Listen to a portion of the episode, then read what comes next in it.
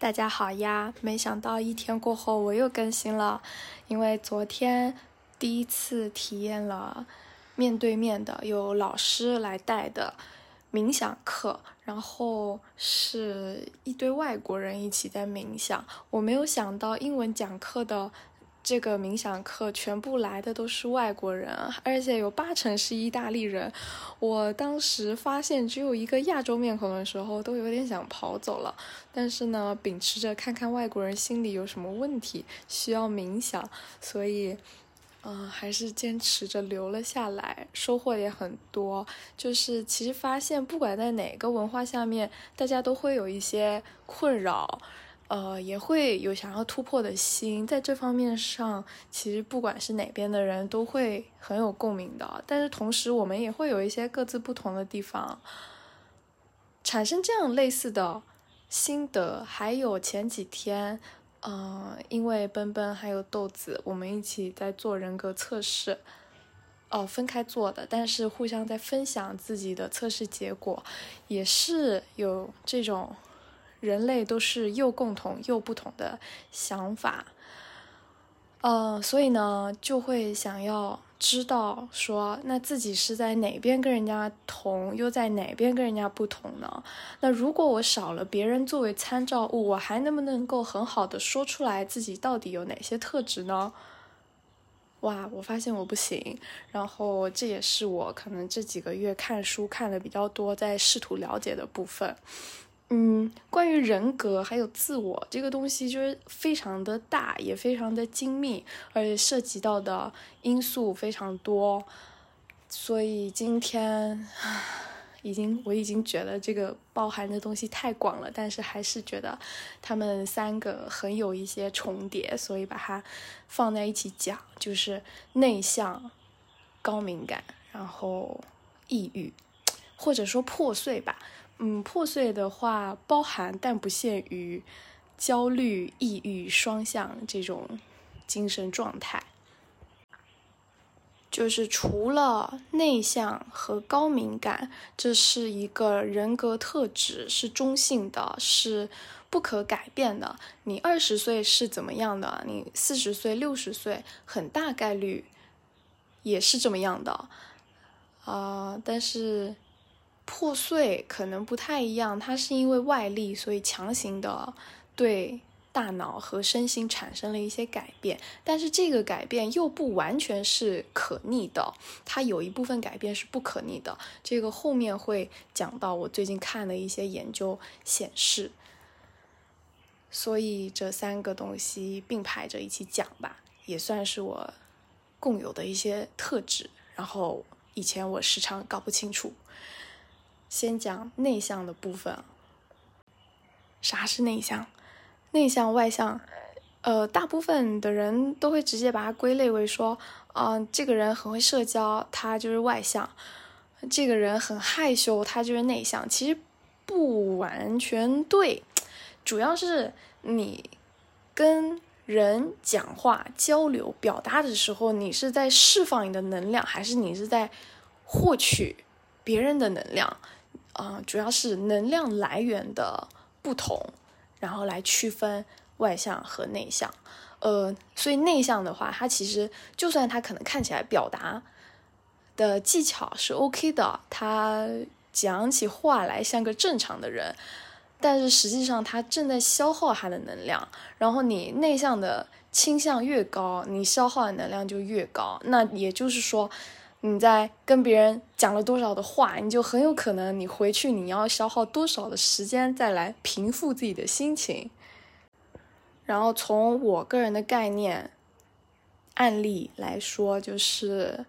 我以前觉得我是个内向的人，但是我没有意识到我居然是这么内向的人。我最近才发现，也是最近做了那个人格测试，才发现我的内向指数居然到了九十，行吧？嗯，就是我，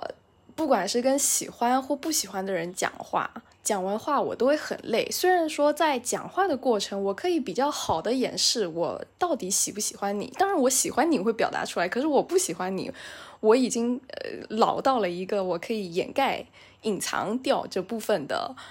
啊表现，可是它还是会消耗我内部的能量。嗯，所以我跟喜欢的人讲完话，我可能就是啊很疲倦的就睡着了。但我跟不喜欢的人讲完话，我可能会。一个人的时候，我就会有一点生气，有点难过，就是那个负负面的情绪，它是慢慢的才涌上来，然后我会需要在一倍的时间做点别的，找点乐子，才能够把自己的心情平复下来。然后，嗯，不管是对方我喜不喜欢，跟别人讲话，我觉得最消耗能量的一点是，我都会忍不住。花很多的精力去注意对方的反馈、对方的表情，还有对方的情绪状态，我会觉得我有一个义务要去，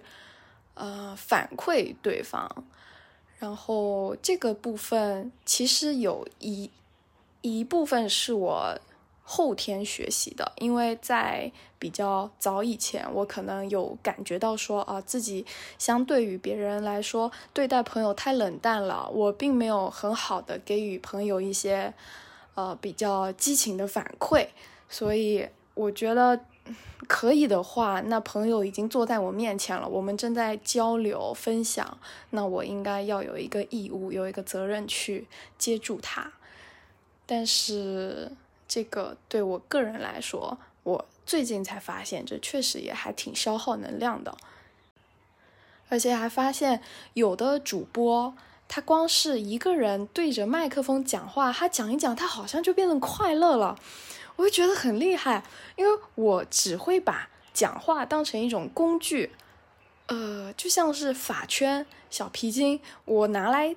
绑头发，我不会觉得我绑头发我好快乐，就是这这这是一个很不一样的感觉。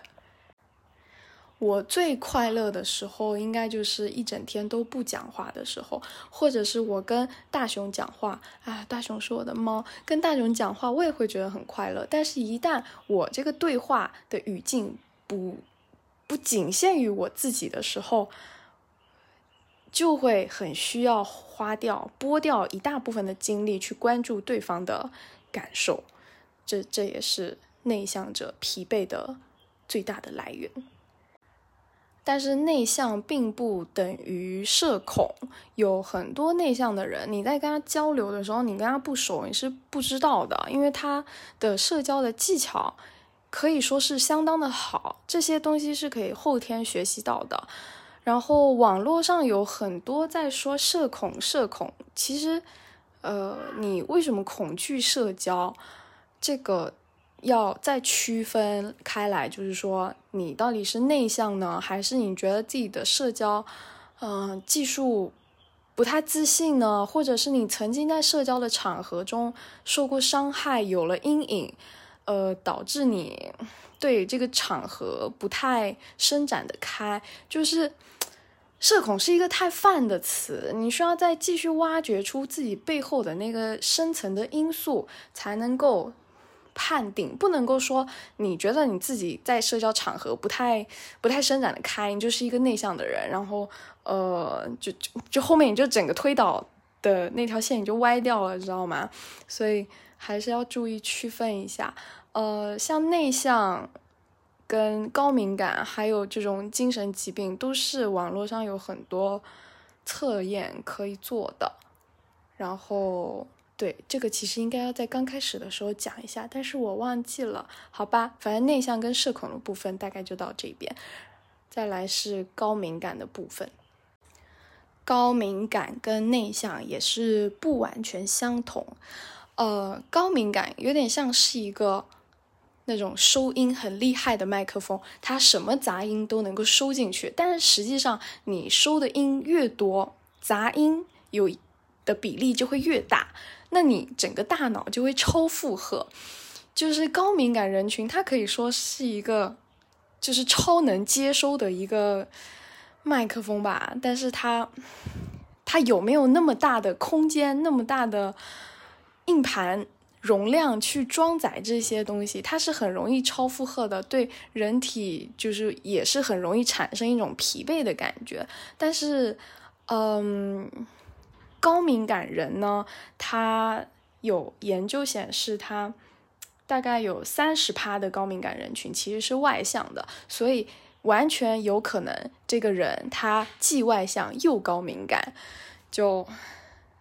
不一定高敏感的人只能是内向的人。对，然后还有要说，就是敏感的人，男生女生是各半的，呃，没有说女生就特别容易敏感的现象，只是在我们的文化中，男生比较不容易承认说我自己是很敏感的人，因为这个这个不太符合社会对于男性的期待，这也是一种规训吧。但是总而言之，研究是那么显示的，高敏感的人。表现的形式也有很多种，呃，敏感大部分的来说就是感官嘛，感官有嗅觉啊、味觉、听觉、视觉，嗯，每个人的侧重点是不太一样的，但我可以念一些，呃，它的测试题，比如说，我不喜欢待在刺激过多的地方，像游乐场、大型超市和运动会等。还有那些似乎不会打扰别人的声音，却给我带来很大的困扰，以及喧闹的声音、刺激的味道和强烈的光线都会影响到我，就是类似这一种的。然后，高敏感人群显而易见就是比别人会更容易被这些外界的东西影响到，对吧？但其实高敏感人群在。呃，美国的研究显示，是每五个人里面就有一个人是高敏感人群，这个比例非常的高。但是大家以往都不太重视说，敏感是一个特质，或者是可以被说出来的事情。很多人都会觉得啊，自己好像太敏感了，然后这一句话会觉得是一个有点负面的东西。但其实敏感完全是一个，嗯。个人特质，然后它是中性的，它甚至可以是一个优势，因为有很多艺术家，他们都是靠着非常敏锐的感官，然后做在脑中激起了很大的火花，然后再把它创作出来。但是敏感的人弄不好，也有可能会变成那种讨好型人格，因为敏感的人很容易共情嘛。但是如果你过度共情，然后你。把他人的利益、他人的需求放在自己的需求前面，呃，放的太过了，就很容易变成讨好型人格。但是这个东西是可以通过自己的意识，然后去慢慢调整过来的。就是敏感没有什么错。然后我是在做测试以前，我大概就知道自己还挺敏感的，具体体现在。我很容易肚子饿，我一肚子饿，我的脑袋就空。有时候饿过头了，我还会哭。就是如果饿的时候我没有吃饭，我真的会非常的痛苦，然后大脑会一片空白。嗯，我几乎没有在其他任何时候会感到大脑一片空白，就是饿的时候真的是一点都不行哎。然后还有像高中的时候，我自己在家里练琴，练弹着肖邦，弹一弹我就觉得。天呐，太美了，太感动了，然后我就哭了。但是其实那个时候我们家是有亲戚在的，然后可能有一点吓到我的婆婆了，因为，呃，就是这这这孩子怎么弹琴弹着弹着就哭了呢？但其实我只是被感动到了，就是那个共情，你就忍不住。但是可能因为现在就是。有一些影响，然后我其实感官没有那么的敏锐了，我也不太能够闻得到或者听得到那种，就是特别让我觉得干扰的东西。只有我在我睡不着的时候会会有这样的情况，但大部分的时候我的其他感官并没有其他人来的敏锐。呃，然后我会觉得这个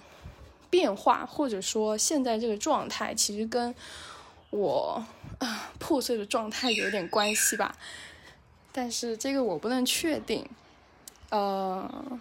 但高敏感基本上我不会觉得它是一个缺点或者是怎么样的。对，这边想强调的一点就是，不管是男生还是女生，都不用觉得敏感是一种需要改变或者是需要遮掩的事情。好，终于来到最后一趴，也就是破碎，嗯。简称慢性精神疾病的部分，我们家外面的八哥一直在叫，他每天下午都好快乐啊。呃，破碎，我目前能想到的大概就是像是焦虑或者双向或者抑郁，然后呃，把它们总体称为破碎，我觉得会稍微的美丽一点，然后也很能够形容我现在就是我对我身身体的感受是这样的，呃。这这里的抑郁不是说你今天很 emo 你就抑郁了，嗯，这边的破碎指的是经过医学的视角有有一些判定的，嗯，然后可能要到了药物治疗的部分的程度，对，啊，怎么讲到这里我就结结巴巴的呢？好，反正呢，就是嗯，在在在破碎这个状态，我有一个。以前有一个很大的误解，就是我会以为我听说抑郁只是一个心灵的感冒，然后我只是因为缺少了某些激素，比如说多巴胺和血清素，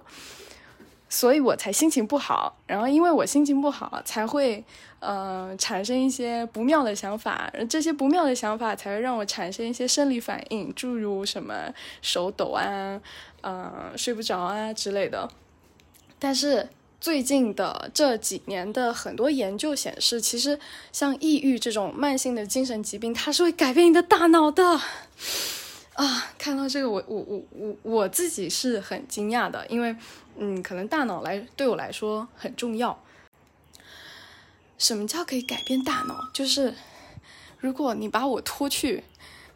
做大脑扫描，扫描出来的结果，却发现这个人跟正常的人不太一样，然后。嗯，对我来说，我可能我为什么物欲这么低，或者是我为什么会活成了现在这个样子，有很大一部分就是因为我很信任我的大脑。我觉得我可以自己在自己的脑袋里玩的很开心，大脑就是我的游乐场。可是你今天你这个研究告诉我说，抑郁症的人大脑已经不一样了，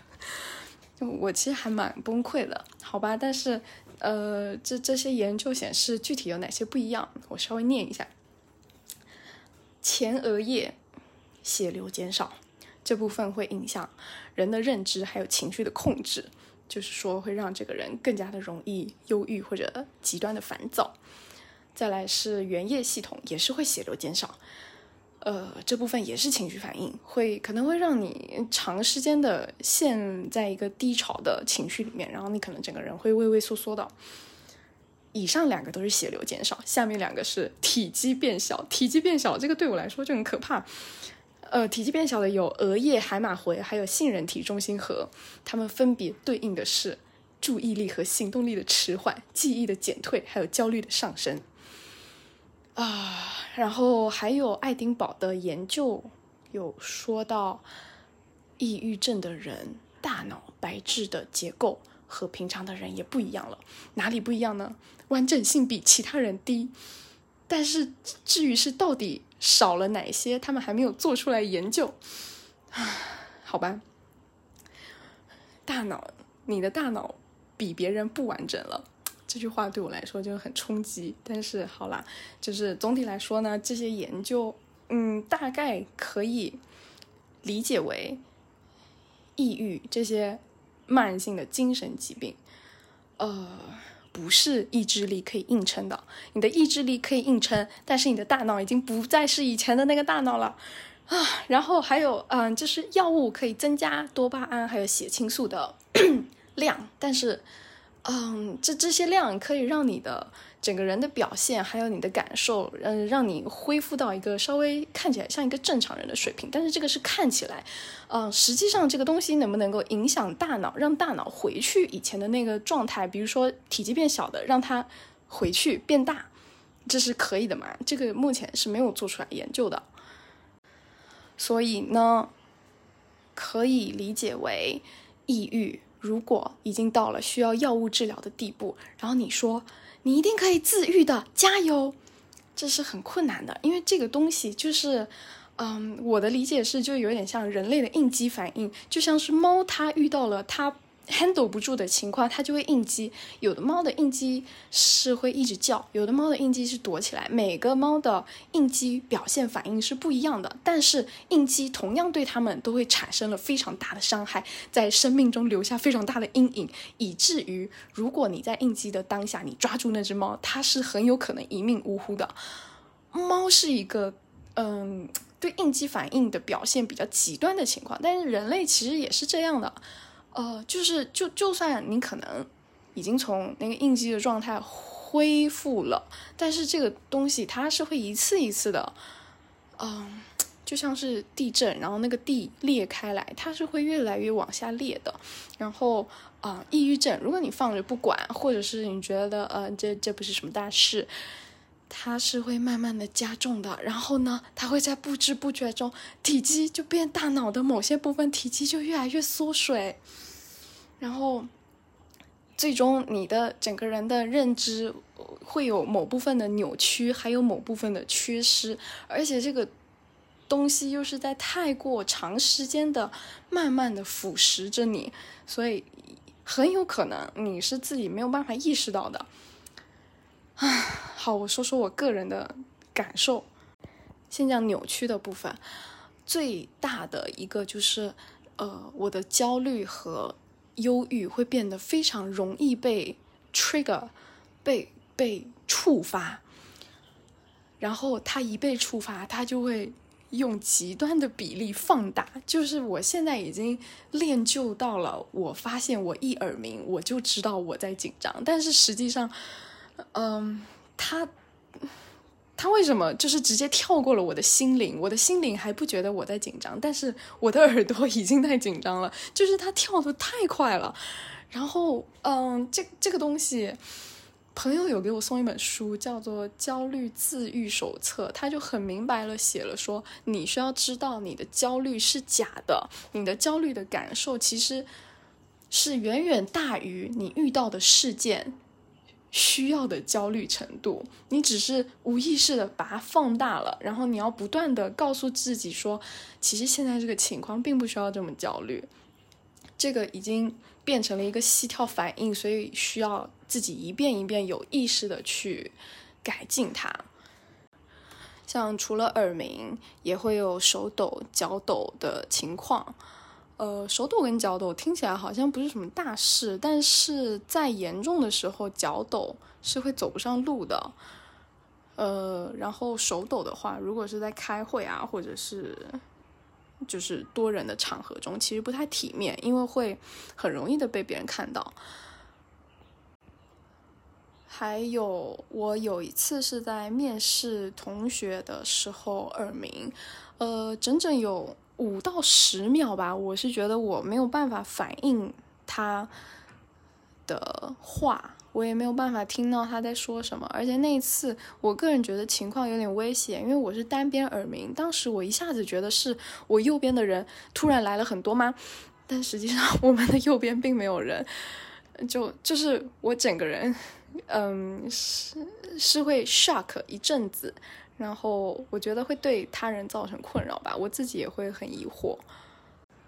那如果说我是在开车，或者是我是在别的场合，我需要很快的反应，每一分每一秒，那我有五到十秒的空白，这整件事情就是很有生命危险。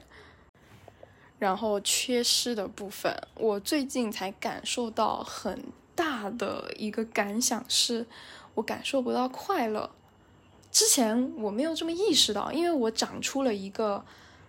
逻辑推导快乐的能力，就是我能够有一个旁观的视角，然后我分析说啊，这个情况有了 A B C D E，全部都加起来了呢，那么我应该感到快乐。然后我由旁观视角告诉我自己说，现在是一个快乐的场景哦，然后我自己就能够稍微的调整自己的状态到那样的表现去，但是实际上。呃，实际上，你听我在说“快乐”这两个字的时候，我是一点都没有快乐的。嗯，就像就像有很多朋友，他可能看着夕阳或者是看着风景，他就能够很由衷的说说出来今天很快乐，或者是他的整个背影就轻松了起来。有的时候真的觉得很羡慕，然后也会不知道要怎么样才能够进入到那种轻松轻盈的状态去。然后我最近才研发出来的小方法，是我一旦感受到有一点点小小的快乐的苗子，我就要放下脑袋所有在思考的事情，放下手中所有杂物，然后可能的话放一点轻松的音乐，我用五官。呃，五感全部投入来感受现在的快乐，然后逼自己去联想说，现在快乐的情境就好像之前什么什么快乐的时候。然后如果有音乐或者是电影有画面跟这样的快乐有关联的话，我逼自己全部都要联想起来，然后这样的快乐才能够慢慢的从内心长一丢丢出来。就是那个快乐不是由旁观视角来告诉我的，是是我。从内而外发散出来的，然后记忆力的缺失，我也不知道我具体缺失了什么记忆，但是常常想不起来事情，所以现在养成的习惯其实是全部我想到什么我就记下来的习惯，然后，嗯，这样也比较方便自己吧，虽然有点麻烦，很像阿兹海默症，但是，嗯，以后在回想的时候是比较方便的。破碎的这部分我能分享的大概就先到这边，因为我能看的书还不是很多，这也是最近这两天才开始仔细的对待、严肃的对待这件事情的。以前都会觉得啊，只要吃药就好了呢，只要吃药就能维持一个正常的人了呢。但是呢，其实，在正常的躯壳底下，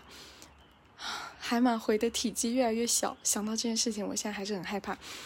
然后，呃，想补充就是，其实我不知道为什么，自从我开始吃药以后，那些同样有着破碎灵魂的人，我一眼就能看出来，嗯，所以我会觉得，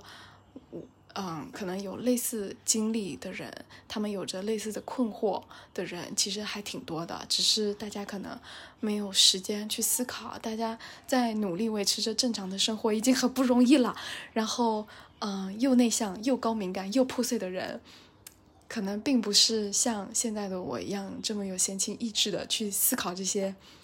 虚无缥缈的东西。所以，我觉得我还挺幸运的吧，也比较。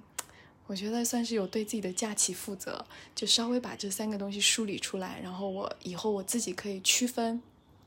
这也是昨天那个英文冥想课很重要的一点，就是呃，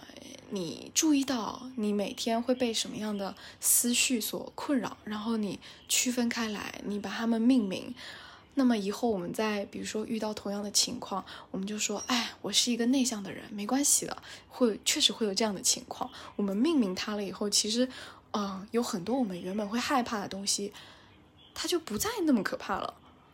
这还挺神奇的，但是这也非常需要练习。这不是我今天告诉你这个道理，你明天你就不再害怕了，你需要自己去练习。然后像知乎上会有很多问题说。如何让自己不再那么敏感？如何让自己 不再那么内向？就是我们区分这些东西，是也是为了区分说哪一些可以透过技术、透过方法。去改善哪一些是自己本质的东西，就像最前面荣格说到的，人格是一个你到六十岁你都不会改变的东西。你不要妄想着从一个内向的人变成一个外向的人了，这就是我以前犯过最大的认知的错误。就我老想着我学会了社交技能，我能够清晰的表达自己的思路，我就成了一个外向的花蝴蝶。错了，对，总之就是要，嗯，如果。有想要认识自己，或者是有想要解决一些老是根深蒂固的一些问题，呃，刨根问底是很重要的。以上这一大段，有机会的话，我也会整理成文本放到我的个人博客。是的，时代的眼泪个人博客。然后在博客上，我前几天先更新完了我最近看的几个心理学的书单，也是如果对相关议题有兴趣的朋友可以看的部分。当然，纯欣赏我个人博客的排版美丽也是可以的。我实在对我最近的博客排版非常的满意。然后其他问题可以私信我，或者留在评论区也可以。我如果有时间的话，我会尽量的去看一些研究，然后试图试图给到一些参考吧。就这样啦，拜拜。